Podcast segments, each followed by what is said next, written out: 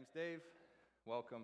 Grab a Bible if you've got it. We're entering our time of teaching. If you don't have one, there's some in the seat backs in front of you. If you don't own a Bible, we're back to saying you can take one of those with you. So it's the most important communication that's ever happened in the history of the world. So it's good to have that on the bookshelf if you don't own a Bible. We'd love to let that be a gift from us to you. So, a bit nostalgic this morning. This is my last sermon in our series in Exodus. Pastor Ryan will be up here next week putting a capstone on the Exodus story, so you don't want to miss that. But this is my last sermon, so uh, if I weep a little bit, I've just loved this sermon series so much. Me and Gregor were just talking about how beautiful it is to under, it helps you understand the whole story and understand who Jesus is. And the most important thing you can know in all of your life is who Jesus is. To come to that answer to that question who is Jesus? And so, hopefully, Exodus has been, like it has been for me, eye opening to understand all these things that we've said and talked about when it comes to Jesus. Today will be no different. Chapter 39 of 40 chapters in the book of Exodus. We put the finishing touches on the story today. If you remember, this is the diagram I drew on day one of the Exodus series that God moves us out of something, and there's always a season of wilderness, and then He's going to move us into something else. And that comes in every area of our life, just like it did in the life of Israel. So Israel's moved out of Egypt, through the wilderness, and into the presence of God. We see that in our relationships. When we're in bondage or trapped, God will rescue us from that. Usually there's a time of wilderness, and then He'll move us into something new. Today, we'll talk about the final piece of the puzzle, the final key to experiencing that full story of God in your own life, the full Exodus story in your own life. So, what passage could possibly help us with that? Well, let's look at it. Exodus 39. Exodus is the second book in the Bible, so near the beginning. Exodus 39. We'll put it on the screen here as well. Exodus 39, verse 1 says this From the blue and purple and scarlet yarns, they made finely woven garments. So, fashion is the key to experiencing the full exodus of God. Let's see what they say.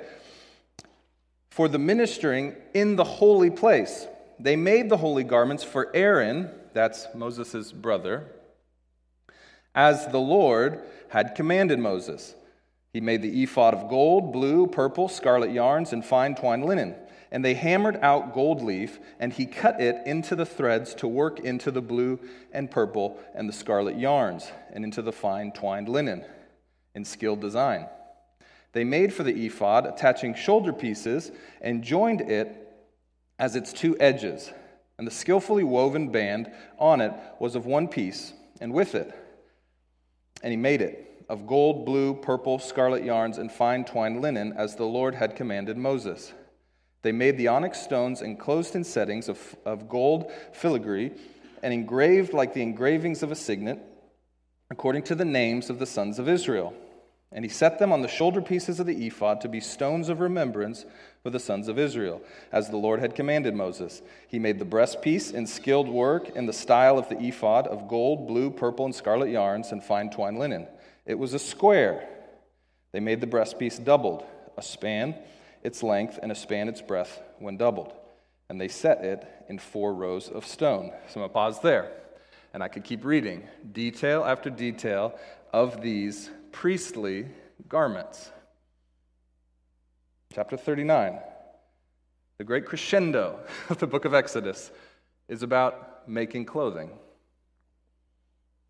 What in the world does this have to do with God's plan to redeem his people.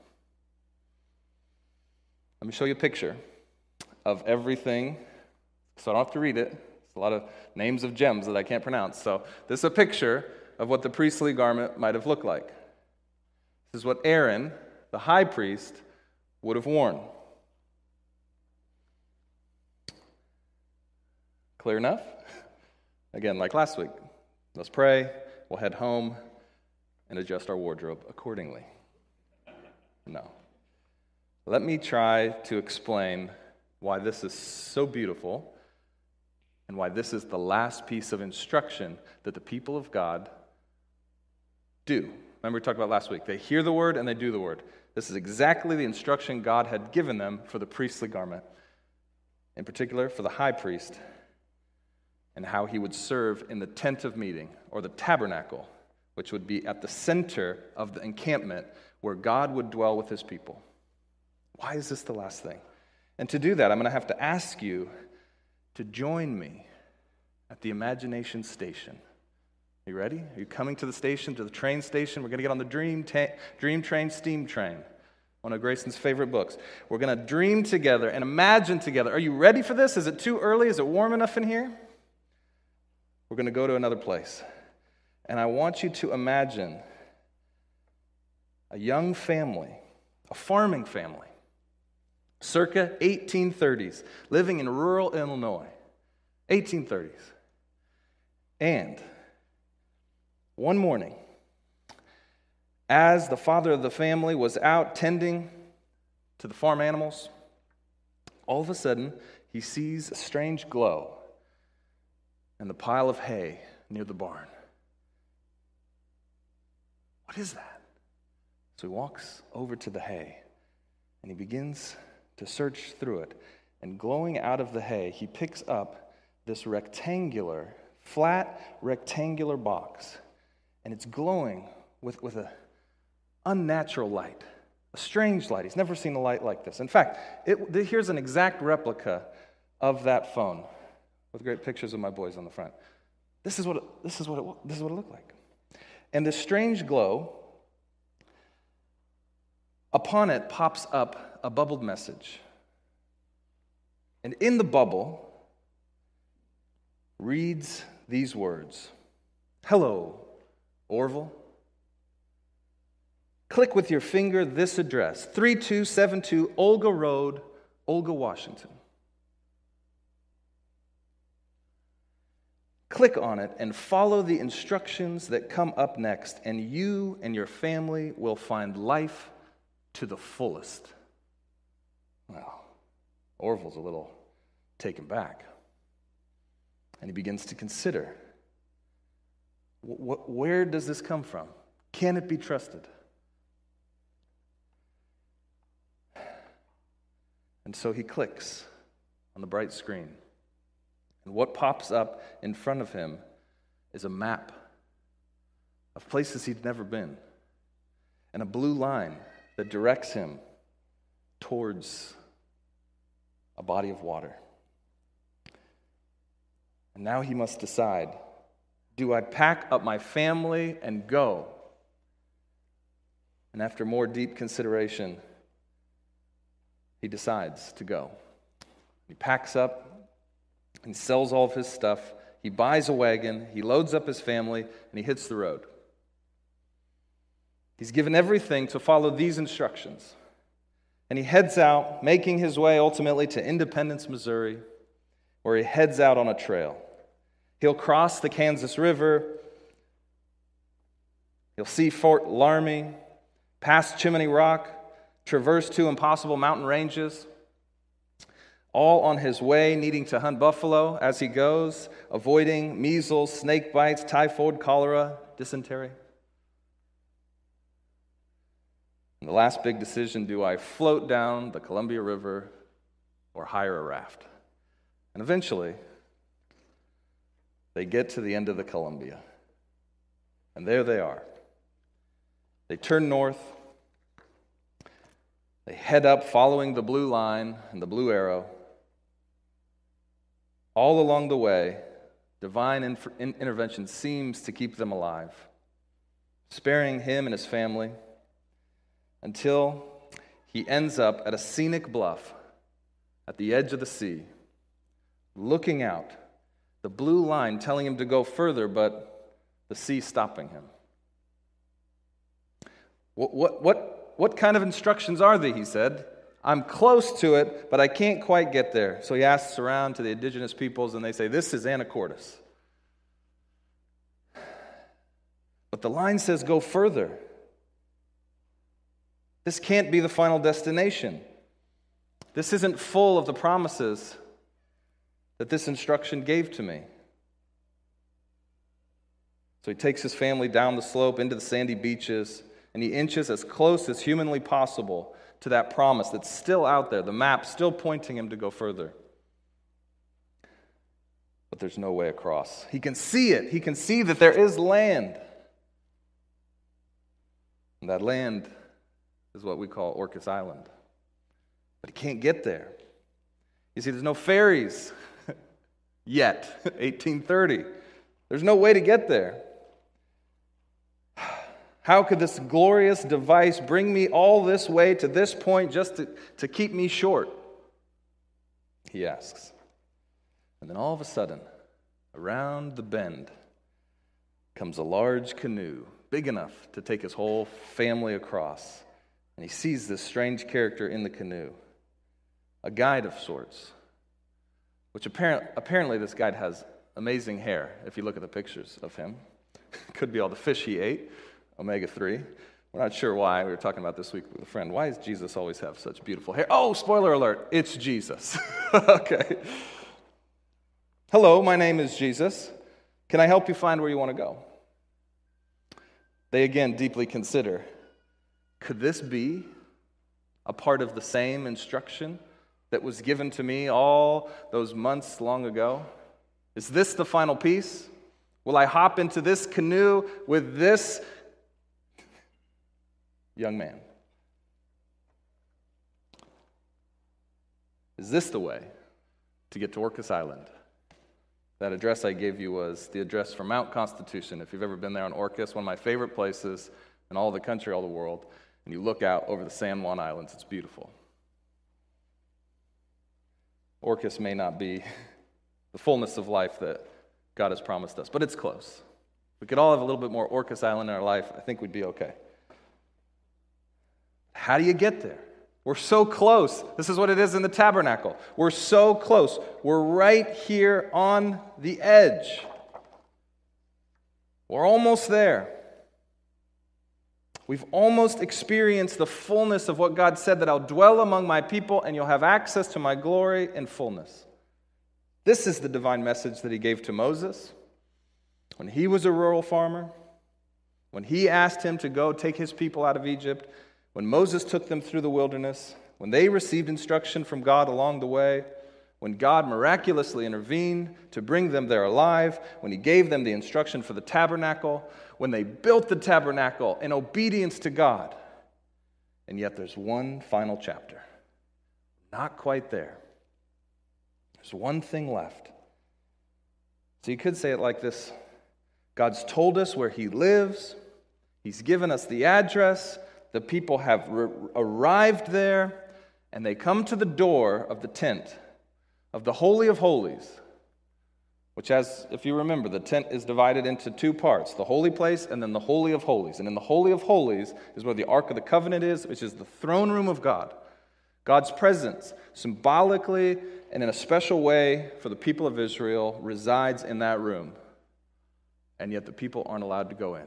It's like getting to God's house knocking on the door, it's an Airbnb, and you don't have the key of the code to get in. I can't get in. Why not? God wants me to have His full presence. We've, we've followed His instruction. We've given away our valuable things so that it can be built. And yet there's still something blocking our entrance into the Holy of Holies. And what we'll see, if you keep reading your Bible, is that the only person that gets to go into the Holy of Holies, but once a year, is the high priest. And that's on what's called the Day of Atonement, Yom Kippur. Still celebrated by observers of, of Judaism. It's the one day of year where the high priest, just one person, after purifying himself, can just for one day be in the Holy of Holies and not die. And he gives sacrifice for the people. He takes in an offering of blood, a life for life, and he, he asks for forgiveness for the people. Remember, remember the 12, the, the rows of four with three gems each that we just read about? That represents the 12 tribes of Israel. So symbolically, he's bringing in all 12 tribes, the full nation of Israel, into the presence of God and offering atonement for their sin. That's the way God stays with the people. It's through the offering of sacrifice, through the high priest, the giving of life to keep life on the Day of Atonement.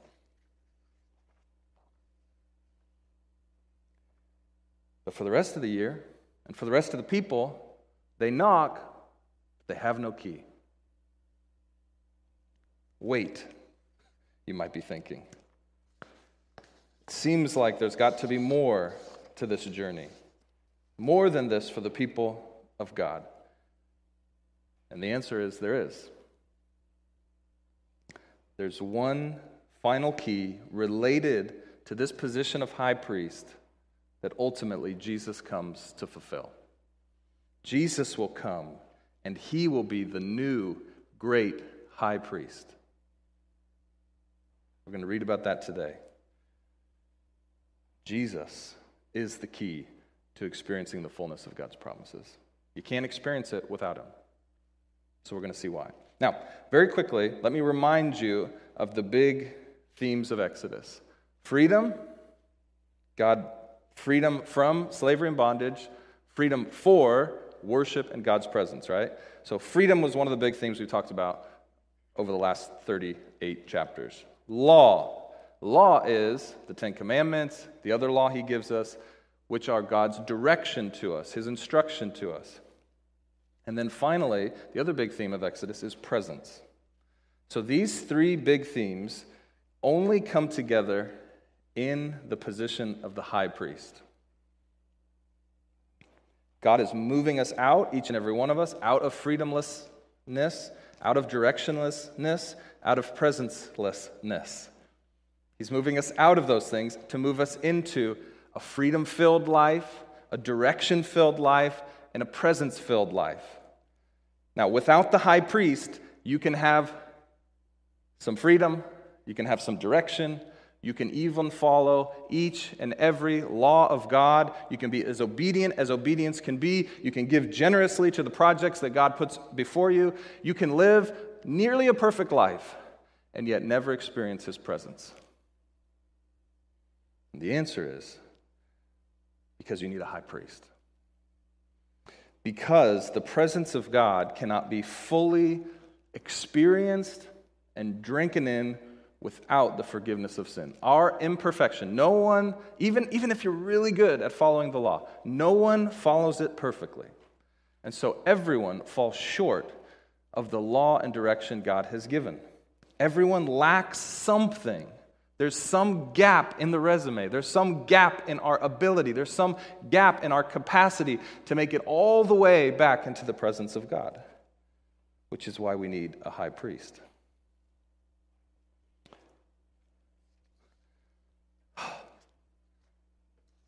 This is tough.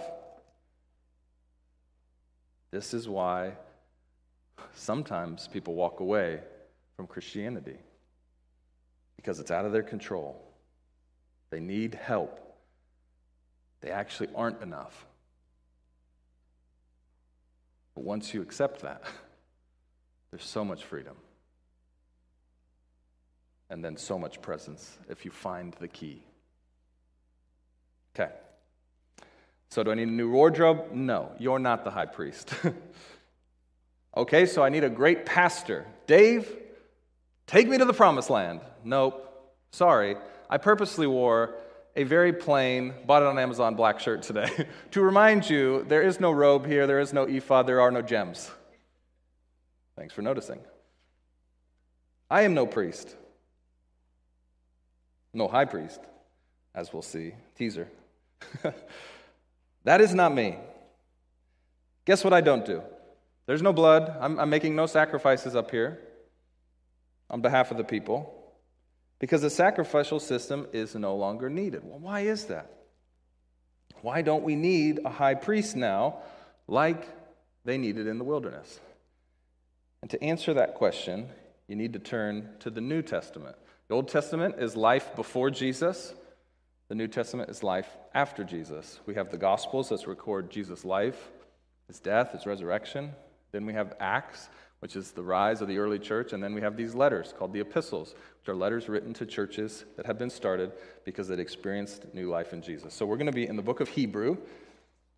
Hebrews, and, and the book of Hebrews is actually authorless. We don't know who wrote the book of Hebrews. And actually, watch me do. I'm gonna do. I'm actually going to use a different translation of the Bible. This is an. We usually teach out of the ESV, but I'm going to read out of the CSB, another good translation, because I like the way it flows in the book of Hebrews. And I'm going to actually just like overwhelm you with scripture reading. so take a deep breath, and you can. We'll have it on the screen for you. Uh, but if you want to follow along, you can as well. And the book of Hebrews is basically a book. The reason why they call it Hebrews is that's the ethnicity of the, the nation of Israel, the people of Israel. So it's really, um, nobody knows who wrote it, but it's pretty clear that it's written to uh, people primarily of Jewish roots who would have struggled to understand why the Christian church no longer had the sacrificial system, why they no longer had a high priest. And what we'll see here today is a very clear instruction about who Jesus is. Okay? This is the Word of God. This is what God has told us about His Son Jesus, so that we would know how to approach and experience God in full. Okay, you ready? Just press in with, with every ounce of, of your deep soul to hear this is God speaking to you. This is God telling you who his son Jesus is. So don't take this lightly. Don't just like wait till I'm done to get back to storytelling. No, no, no. This is the life. Hear this life. Are you ready? Hebrews 3, verse 1 to 6 says this Therefore, holy brothers and sisters who share in a heavenly calling, consider Jesus. No wonder I like it. The apostle and high priest of our confession he was faithful to the one who appointed him, just as Moses was in all God's household. For Jesus is considered worthy of more glory than Moses, just as the builder has more honor than the house. Every house is built by someone, but the one who built everything is God. Moses was faithful as a servant in all God's household, as a testimony to what would be said in the future. But Christ was faithful as a son over his household. And we are that household if we hold on to our confidence and hope in which we boast. Now imagine a people who had heard time and time again Exodus taught. For 39 chapters, we've been hearing about all that Moses did. Moses is elevated. So, this people that, that worship God through the Old Testament they would have struggled to put Jesus equal to Moses, and he's saying, No, Moses was great servant, but this is actually Jesus' house. He is our great high priest. Now jump to chapter 4, verse 12. Chapter 4, verse 12 says this For the word of God is living and effective and sharper than any double edged sword, penetrating as far as the separation of soul and spirit, joints and marrow. It cuts deep. It is able to judge the thoughts and intentions of the heart. No creature is hidden from him, but all things are naked and exposed to the eyes of him whom we must give an account. Whew. You see, no one perfectly follows the instruction of God. All have fallen short of his instruction, and there's a gap in the record. There's a debt for the sins of this life. So, what's next? Verse 14. Therefore, it's always good when you hear therefore. Since we have a great high priest who has passed through the heavens, Jesus, the Son of God, let us hold fast to our confession. For we do not have a high priest who is unable to sympathize with our weakness, but one who has been tempted in every way as we are, yet without sin. That's what made the high priest so valuable. He was one of the people, he understood what it was like. And so he walked in as a representative of the people before God. And then he walked back out as a representative of God to the people. See how he connected? Jesus, the Son of God, took on flesh, was tempted in every way, the Bible says, so he can sympathize with our weakness. He understands. Verse 16, therefore, let us approach the throne of grace with boldness.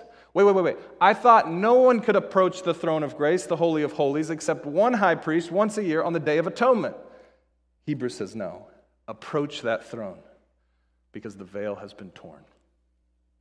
Approach it with boldness so that we may receive mercy and find grace to help us in our time of need.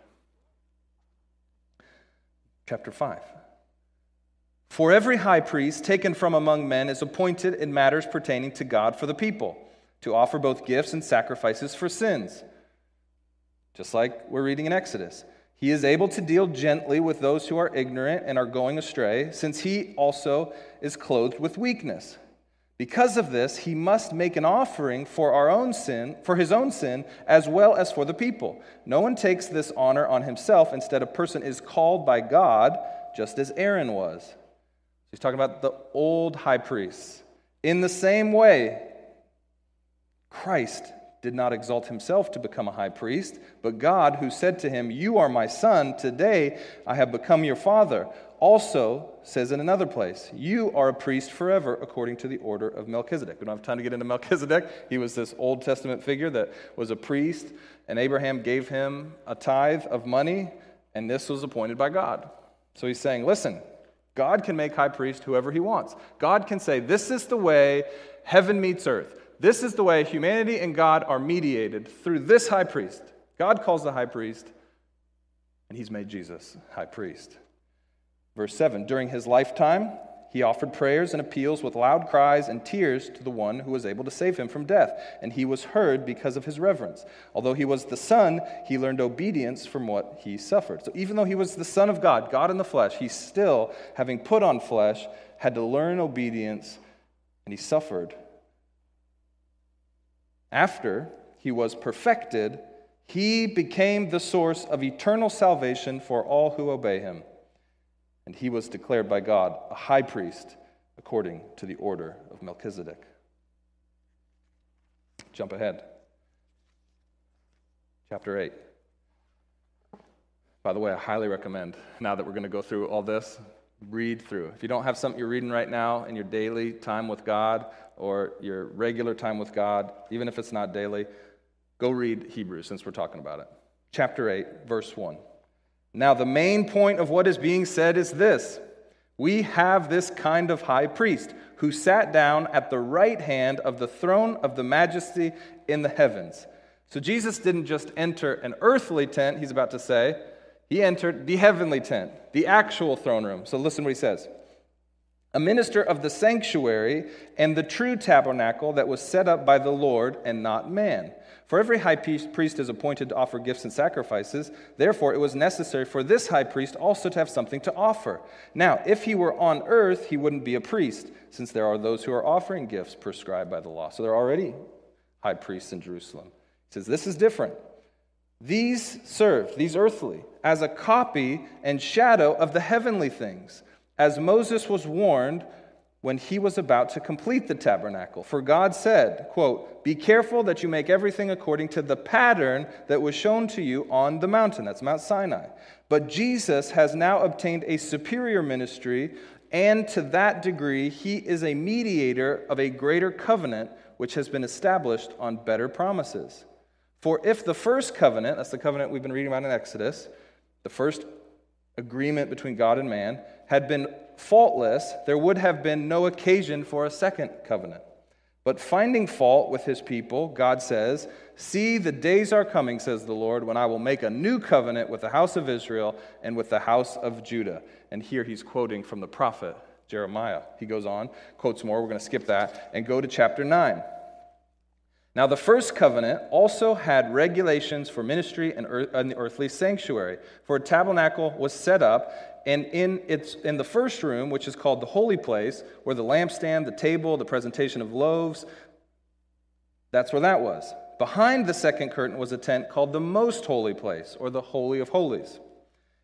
It had a gold altar, incense, the Ark of the Covenant, covered with gold on all sides. And it was a gold, there was a gold jar containing the manna, that's the bread that came down from heaven while they were in the wilderness. Also, Aaron's staff that budded, and then the tablets of the covenant, or the Ten Commandments. The cherubim of glory were above the ark, overshadowing the mercy seat. It is not possible to speak about these things in detail right now. So it goes on. With these things prepared like this, the priests enter into the first room repeatedly, performing their ministry. But the high priest alone enters the second room, and he does that only once a year and never without blood, which he offers for himself first and for the sins of the people that, had committed, uh, that they had committed in ignorance.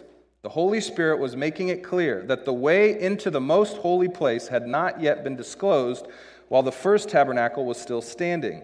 This is a symbol for the present time, during which gifts and sacrifices are offered that cannot perfect the worshiper's conscience. They are physical regulations that only deal with food, drink, and various washings imposed until the time of the new order. But Christ has appeared as a high priest of the good things that have come in the greater and more perfect tabernacle, not made with hands, that is, not of this creation he entered the most holy place once for all time, not by the blood of goats or calves, but by his own blood, having obtained eternal redemption.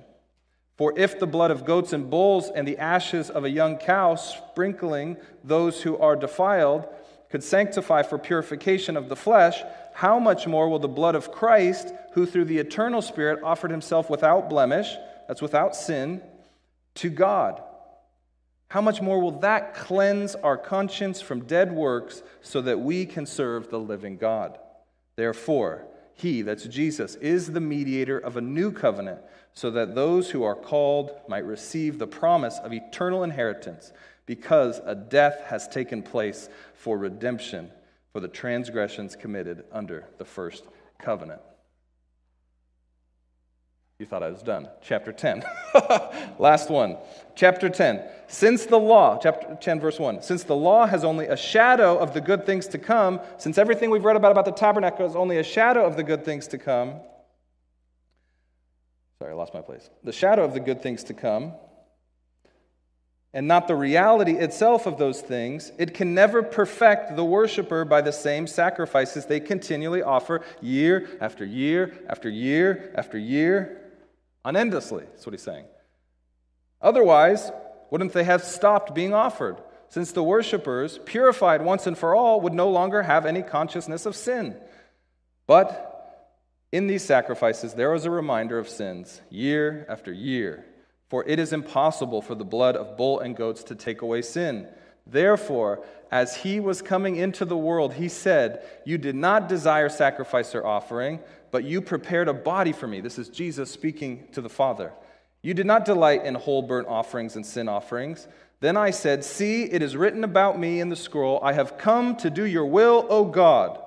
After he said this, after he said, You did not desire or delight in sacrifices and offering, burnt offerings and sin offerings, which are offered according to the law, he then says, See, I have come to do your will. He takes away the first to establish the second. By this will, we have been sanctified through the offering of the body of Jesus Christ once for all. Every priest stands day after day ministering and offering the same sacrifices time after time after time, which can never take away sins. But this man, Jesus, after offering one sacrifice for sin forever, sat down at the right hand of God the Father. He is now waiting until his enemies are made his footstool. For by one offering he has perfected forever those who are sanctified. Jump to verse 18.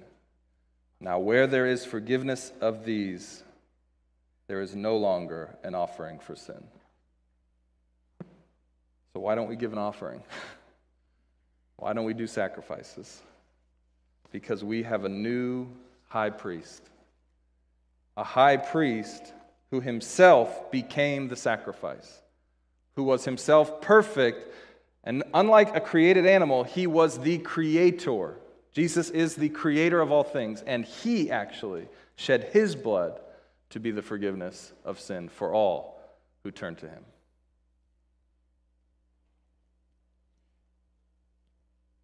If you're just looking big picture at the entire Bible, here's what you'd learn. We learn in Exodus, first of all, about the Levitical priesthood from the tribe of the Levites, this one particular group, this one particular tribe set aside by God of the 12 tribes to be mediators between God and the people, to offer sacrifices for one high priest to enter on the Day of Atonement, to give sin for all the people. We see that, but we see that it's not enough. Then comes on the scene this Jesus, who becomes a new kind of high priest, a forever kind of high priest. Just like the Levitical high priest wore that breastplate over his heart, where he took on the 12 tribes and he wore them to represent them, Jesus, God's Son, came from heaven to earth and put on what? Flesh. A new breastpiece to do what? Represent all humanity. Not just 12 tribes now, but everyone who wears this same flesh. Jesus now has their names written on his heart, just like the Levitical priest. Jesus is now a high priest for all nations, not just the nation of Israel. We learn that through the New Testament. But there's a third thing that we learn through the New Testament. Like, I want you to get, like, I just preached the gospel to you, okay? Like, that's the gospel. Jesus died for your sin, and if you wear this flesh called human flesh and you turn to Him, He's already died in your place and He's given a once and for all sacrifice. Your sin is remembered no more by God. You are clean and pure and able to come into God's presence. So, I, I, the main thing I want you to get is that. If you're not yet a follower of Jesus, turn to Jesus and accept that gift. You can't earn it, you can't pay Him back for it. You just take it as a gift and open it and experience God's presence through Jesus. He's in the throne room. He hears our prayers. That's why we, you might hear us pray. We pray these things in Jesus' name. He is now the high priest who hears our prayers, communicates it to the Father in some mysterious triune way, how the Father and the Son sit together in the great throne room of God. He does that for you. But the New Testament teaches us one more thing. and It's actually something that is teed up and teased here in Exodus. You may have seen it if you're reading along. What does Exodus tell us? That God is making, why He's pulled the people out, why He's moved them out of, of, of slavery in Egypt, He said, I'm going to make a what? Nation of priests. You remember hearing that? Well, guess what?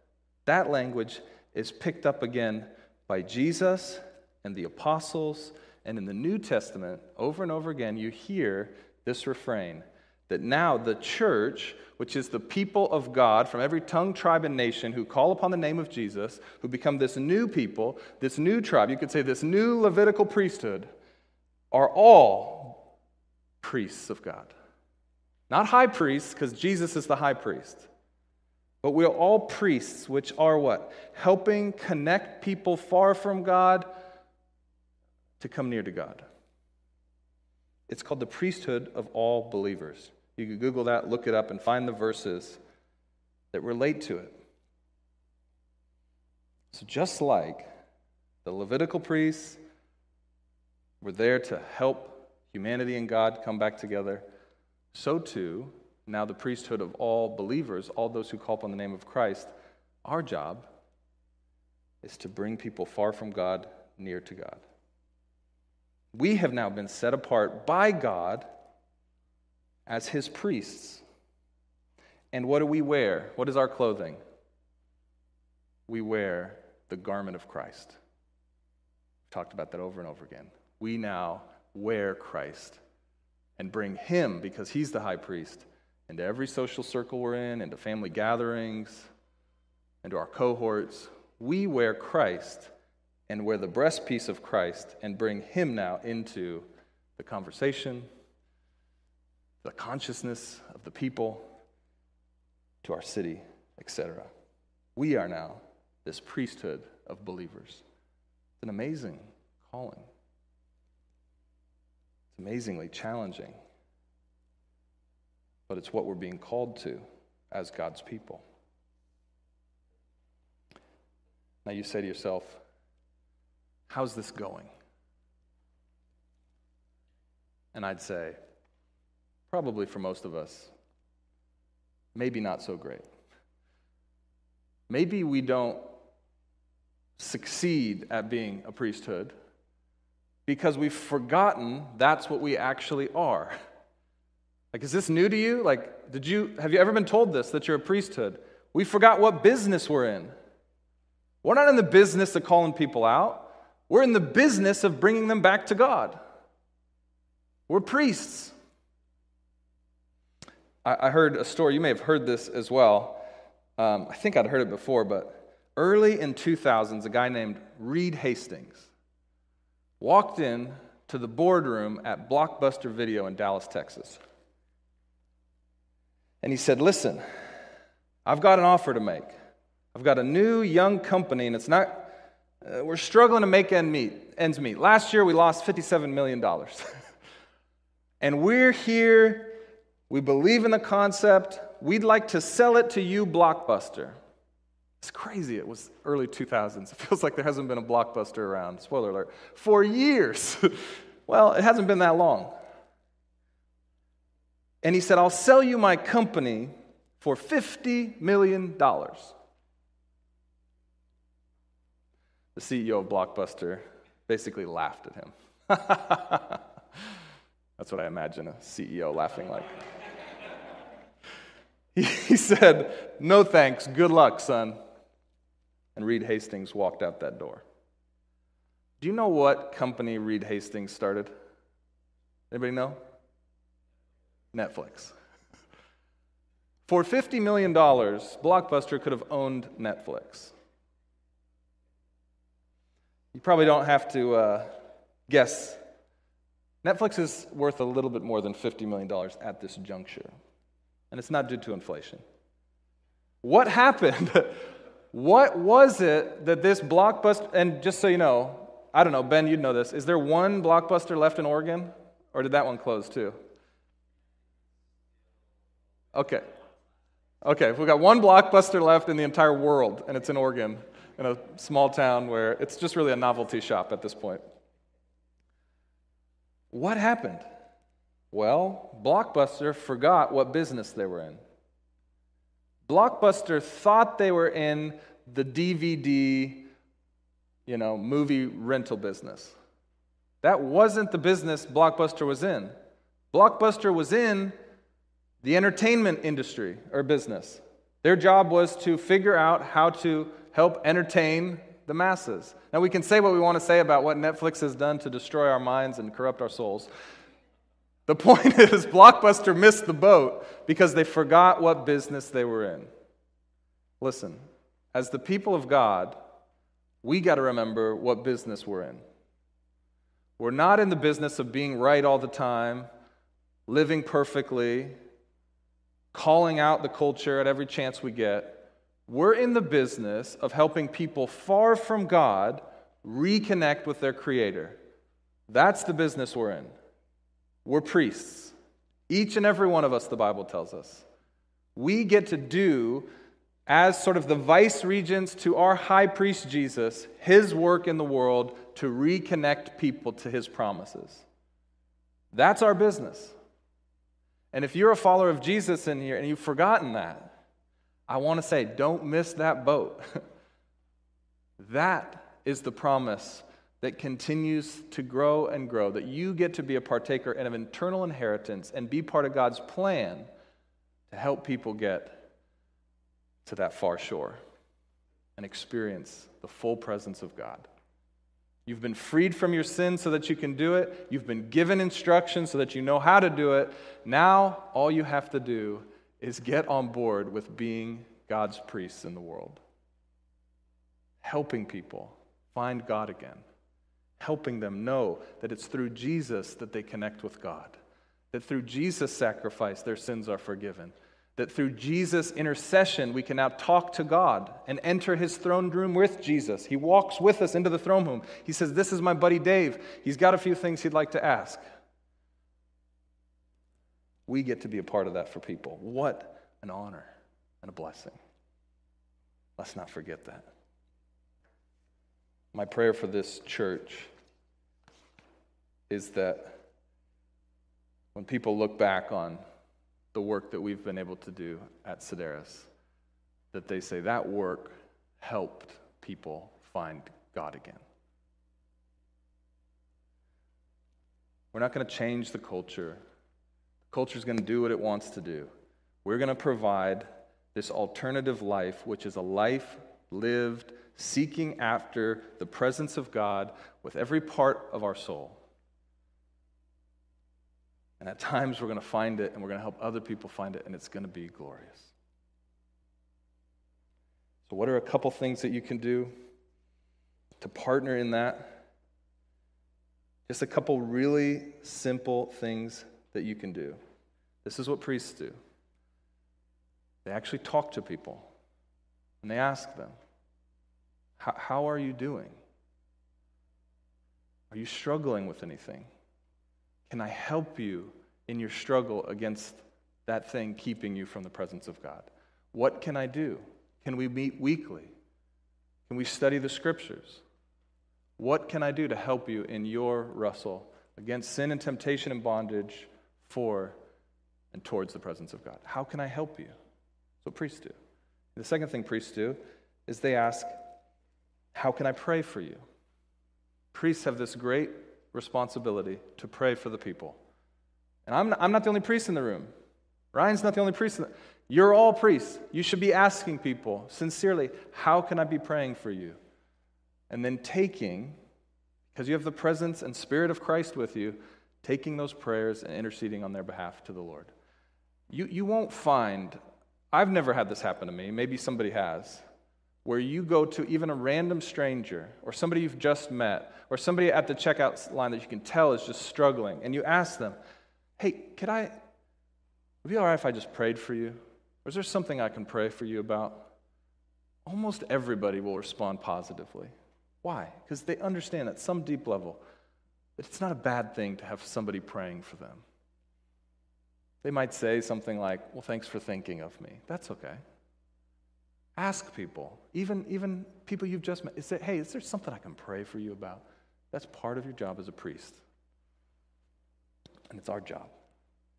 So that at the end of the day, we might get to be a part of this great story of people looking around the bend and seeing this old canoe come down. Choosing, maybe after much consideration for years and years, that you know what? This is kind of sketchy. But I'm going to get in that canoe with that man with great hair. Let's pray.